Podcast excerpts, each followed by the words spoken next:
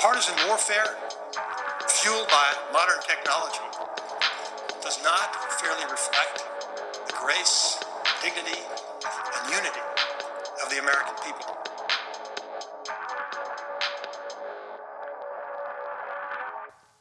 Welcome to 50 Shades of Purple, Independent Thinking Hyperpartisan World. My name's Adam Kimber. I'm coming to you from Huntsville, Alabama, deep in red country. And, and that's really why I'm, I'm doing this podcast. Uh, so let's break down the name of the podcast. It's Fifty Shades of Purple. And what I'm, what I'm going after is, uh, you know, I feel like there's somebody like me in every state who has, uh, who's probably middle of the road, a moderate, and uh, thinks about politics in their own way. They, they don't need to be fed how to think about uh, the, policies that they believe in, the things that they want to see changed, uh, either at the local level or in the national level. So that's that's kind of the thought that you know there's somebody like me in every state that's in this in this middle point between the left and the right, the blue and the red, uh, and, and they're somewhere on that scale of purple.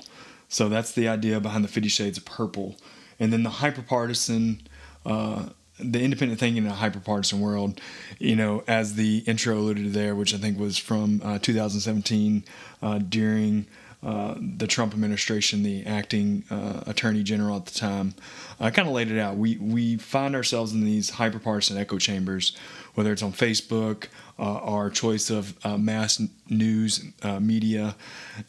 we we we're out there consuming the news we want to consume. Uh, and I think most people, for the most part, uh,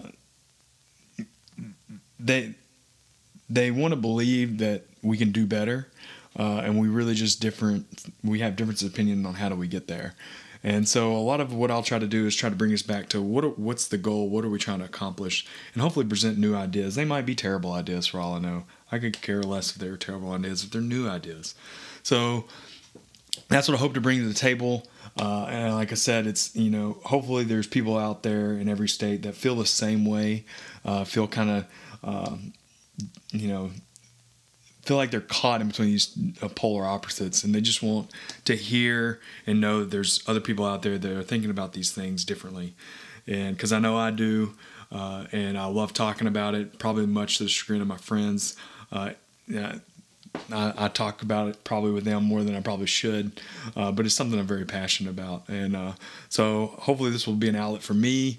Hopefully it will help others out there uh, if they have similar thoughts and beliefs. And if they don't, maybe it's just hearing something different uh, will maybe change their mind. Probably not, but maybe they maybe it will.